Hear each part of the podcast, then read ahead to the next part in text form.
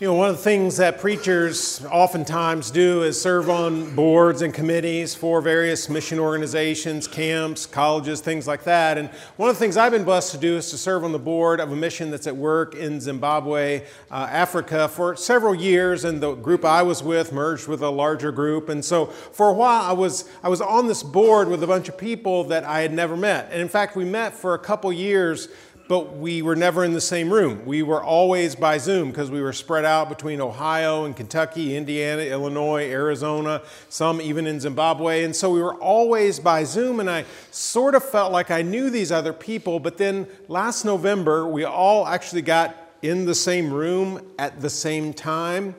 And I was amazed how my perceptions and relationships with all those people that I thought I knew suddenly changed. Like I felt a connection that I would never have just on a computer screen, right? And so, you know, it's true with our relationships. We just don't develop deep connections with people unless we spend time with them.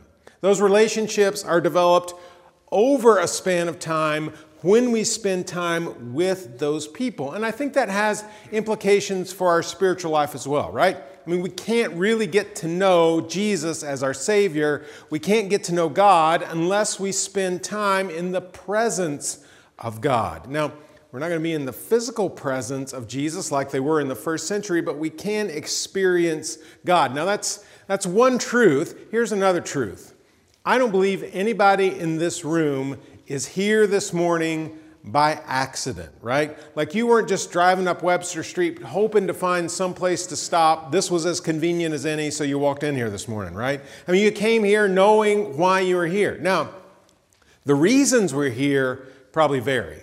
I mean, there's some of you, maybe you're here for the first time or maybe the first of several times, and you're exploring what this church is about. Maybe you're exploring what faith in Jesus is about. You're trying to figure that out. I'm glad you're here. I hope there's something that is said or done today in this room that'll be meaningful to you and will carry you on that journey just a little bit further.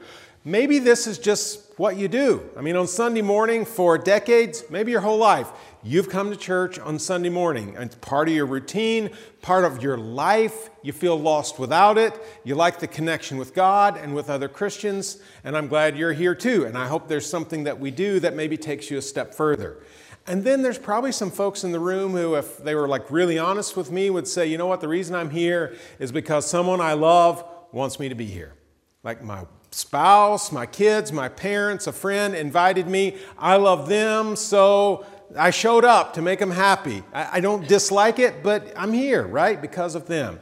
I'm glad you're here, and I hope that maybe, maybe even if you're not expecting it, there's something that takes place that sparks an interest and maybe helps you see something that could change in your life that God could do for you and with you. Now, here's another thing. I think most of us would agree, regardless of the reason we showed up here today, that we would all be a little better off if we knew God better. Right now, I, I don't know exactly where you are in the journey, so we're in different places. So maybe you're not all in on that, but you're a little bit in on that. Or maybe this is just part of your life. But we would agree it'd be better to know more about God. Well, for the next few weeks, what I want us to do is to take all those things, this sense that we got to spend time with someone to know them. We're going to spend some time in the presence of God, learning who He is through the life of Jesus. We can really only get to know God through Jesus, and we only get to know Jesus by studying who He is and being in His presence in prayer. And so, for 50 days, we're going to do that, and it starts today. So I'm calling this series 50 Days with Jesus. We're going to study the Gospel of John. We're going to do that through a reading guide. There's little cards all the way through the building. You can pick one of those up. If you mark through that as we go along over the next 50 days, you'll get through the whole Gospel of John, hear the story of Jesus' life, and I'll be teaching on those uh, stories as well over the next few weeks. But today, we begin at the beginning. Now, here's the thing we're talking about a piece of literature, a book. The Bible is a set of books, it's not one book, right? So we got 66 different books. What we call God, uh, John is a gospel. Now, there are four gospels Matthew, Mark, Luke, John. They tell the story of Jesus' life, but you'll notice that we don't refer to them as the life and times of Jesus. We don't refer to them as a biography of Jesus. Now, there are biographical elements in the Gospels for sure. They tell the story of Jesus' life, but they tell it for a reason. The Gospel writers, the word gospel just means good news are writing to present what they believed was the best news in the history of humanity. The most important events that had ever taken place are what they described, and they wrote for a reason. They wrote to convince you and me of some important truths.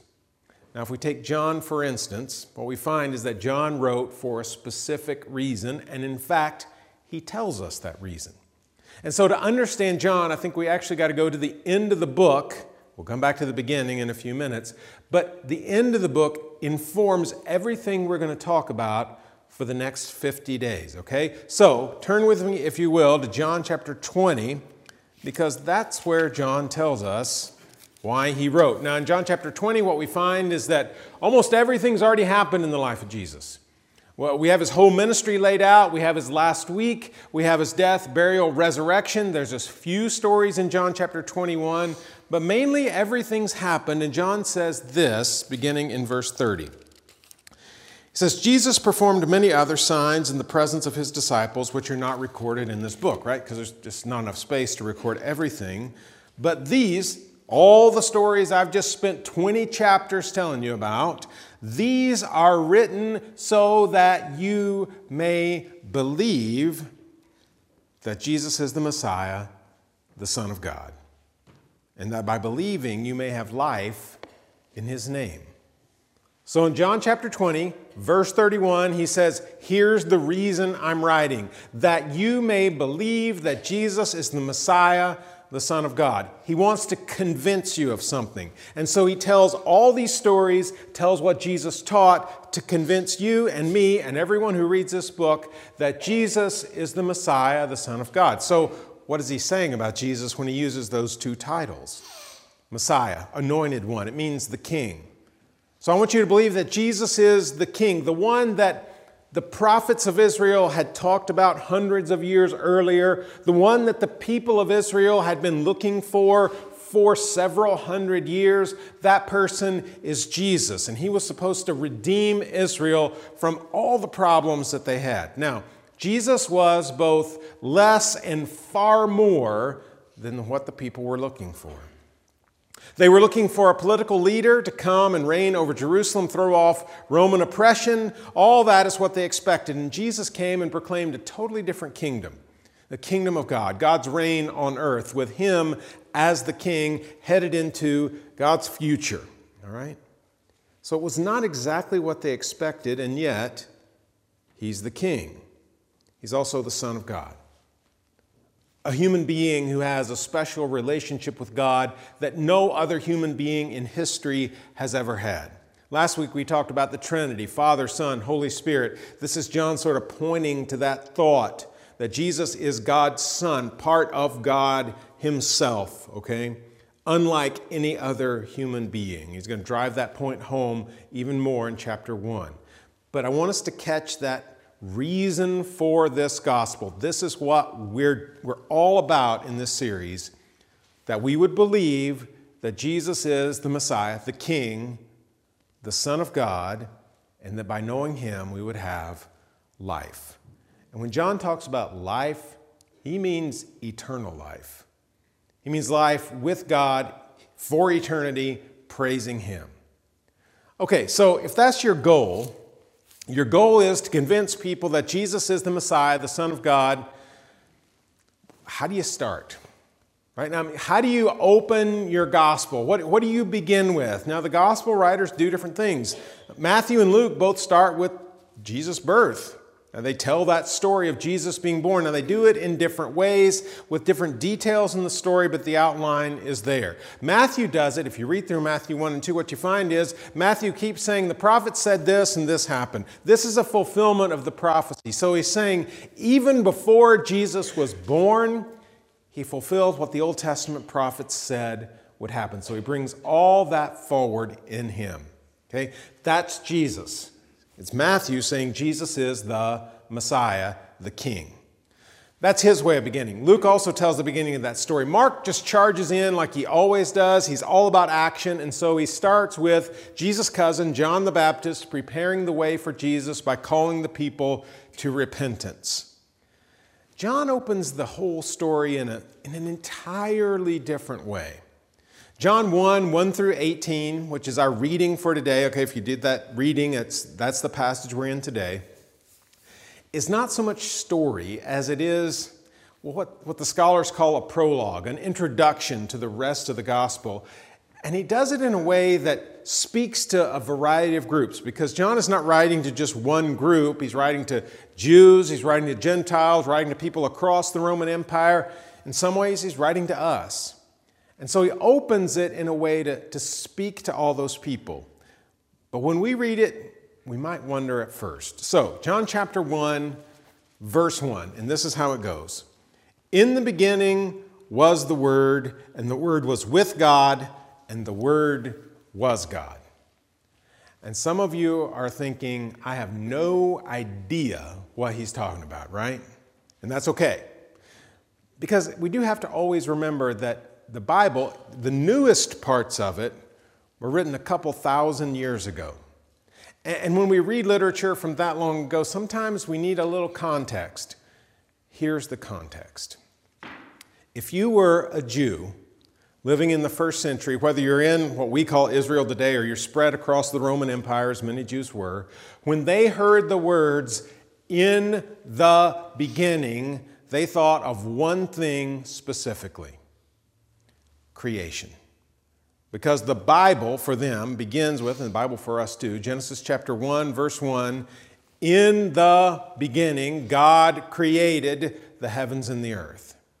So immediately, when they read the first words of John's gospel, their thoughts would go back to creation.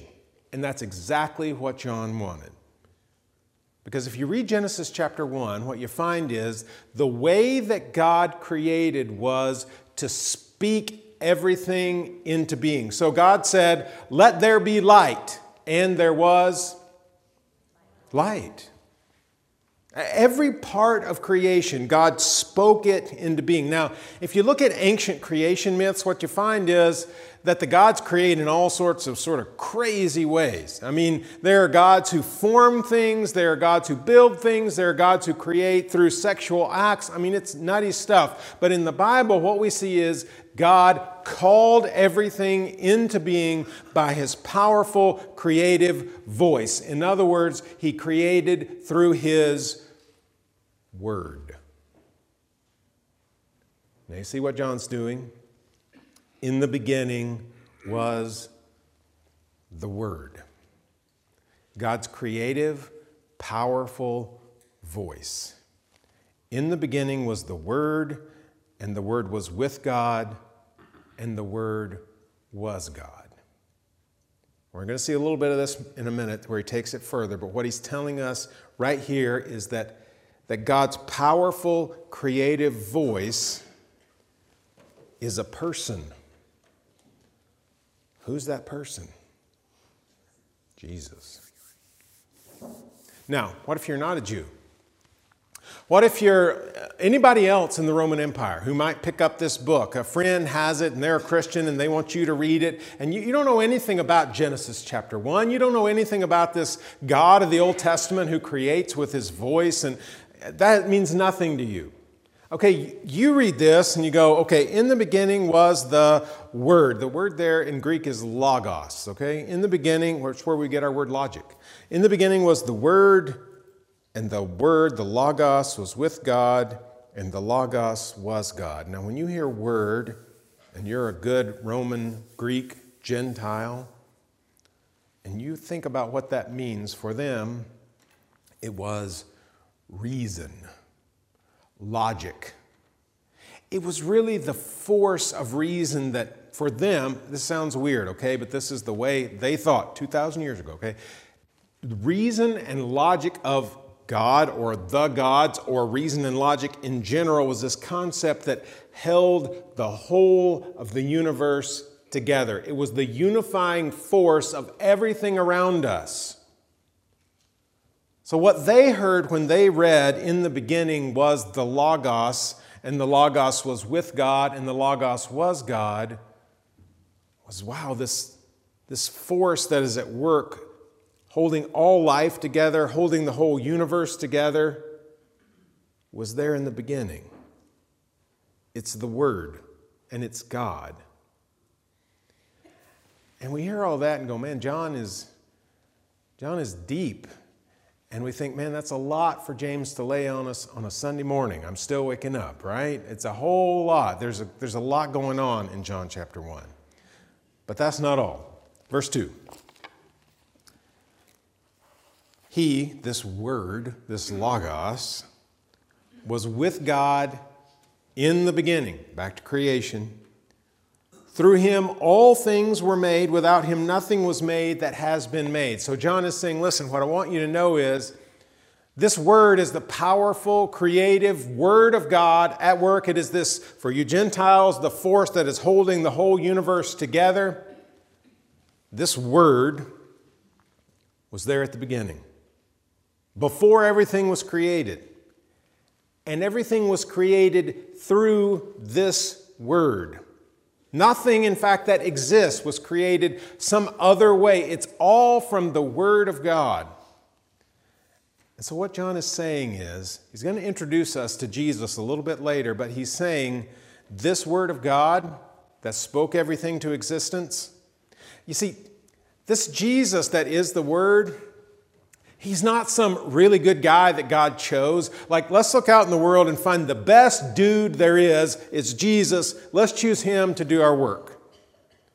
What John is telling us is Jesus, the Son of God, was there when God created. In fact, God created everything through him. And it is through him that all things hold together. Jews and Gentiles, you get this together. What we're talking about is the very the basis of all that is comes from this one that right now we're calling the Word. It's what the scholars call the pre existence of Christ. In other words, Jesus always has been. He didn't come into existence, He wasn't just born and God chose Him, He was there from the beginning. Verse 4 In Him was life and that life was the light of mankind. The light shines in the darkness, and the darkness has not overcome it. The only reason there's life is because of the Word of God, Jesus. The only reason that we exist as human beings is Jesus. And that life is light. Now you'll notice, remember, John wants us to have life in Jesus. That was in John 20, verse 31. So that theme of life comes all the way back to the beginning and runs through the Gospel of John. And for John, that means eternal life. So we, we are born and we have life, but he's looking forward to eternal life. And he says that life is light and it can't be put out. I mean, the very existence of life is a light in our world and it cannot be put out. It's like a, a candle being lit in a, in a completely dark room. I mean, that light goes to every corner, and even though it's very dim, the darkness, there's no way it can put that light out or contain that light. It's just there. And that's Jesus. Now, I wish we had time to go through every verse of John 1, 1 through 18. You're glad we don't. So we're just going to go down to verse 14. We're going to skip ahead a little bit because this verse is key to understanding what's going on here. He says, The Word became flesh. Jesus, the Word, the creative Word, the Word that holds the universe together, took on human flesh, a body like yours, like mine. The Word became flesh and made his dwelling among us. Some of you know that the Greek that stands behind that is literally, he tented down among us. Really vivid language for the first century when a lot of people still lived in tents. He tented down among us, he camped with us. We have seen his glory, the glory of the one and only Son who came from the Father, full of grace and truth. Now, Again, let's go back to the Jews for a minute. First century Jews, they hear about a tent, and then they hear about a tent that contains the glory of God. Guess what they're going to think of? They're going to go back before all the prophets, before almost all the kings, before Solomon the great king, to the time when God met the people in what was called the tabernacle. Guess what the tabernacle was? A tent. You see, the, temp, the tent was, the tabernacle was the meeting place of Israel and God. It represented God's dwelling on earth. It was the intersection of heaven and earth. And this was where people could behold the glory of God. And so, what John is saying is Jesus tented down among us. No need for a tabernacle, no need for a temple, because Jesus, God, is present with us. And in Him, we saw the glory of God. And how do you describe that? Full of grace and truth. You see, grace is always a gift, and the gift here is going to be a relationship with God. The gift is going to be eternal life. And that theme runs through John. The theme of life runs all the way through John, and truth runs through John, that Jesus is the ultimate source of truth. And if you don't believe that theme runs through John, read the, the story of Jesus' trial, where Pilate, who is standing there ready to sentence Jesus to death, says, What is truth? It's Jesus. So, in this prologue to the Gospel of John, what do we learn? I think we learn that Jesus is God's way of showing us who He is. I, we, we can't know the God who created the universe without knowing Jesus. Now, we have glimpses in the Old Testament. We have stories in the Old Testament. We have the creation story itself that says something about the nature of God. We have great heroes of faith in the Old Testament, and we have the prophets that tell us that Jesus is coming and that God is judging and all sorts of stuff. But none of that compares to Jesus. None of that compares to God's active, powerful, creative word taking on flesh. None of that compares to this force that holds the whole universe together, taking on flesh, tenting down among us, and showing us the glory of God. So, if you want to see God, the place to start is always and forever will be Jesus, the King, the Messiah, the Son of God. And then we have to make a decision. What are we going to do with that? What are we going to do with a God who shows us who He is? And you know, the story of Jesus reminds us that Jesus is all the God we need, and if we're looking for some God that isn't Jesus, we're looking for something we've created, not the thing that really is. So the place to start is always with Jesus. And so I hope that today is the beginning of a journey that's going to last 50 days, where we're going to share together in learning more about this Jesus who came full of grace and truth to show us who God is, to be the Word among us, to show us what the creative, powerful God that made everything and holds everything together is really like. So let's study John together. And by the end, I hope that wherever you are in your faith journey, you'll have taken a step, or maybe a few steps, to knowing this God better. Let's pray together.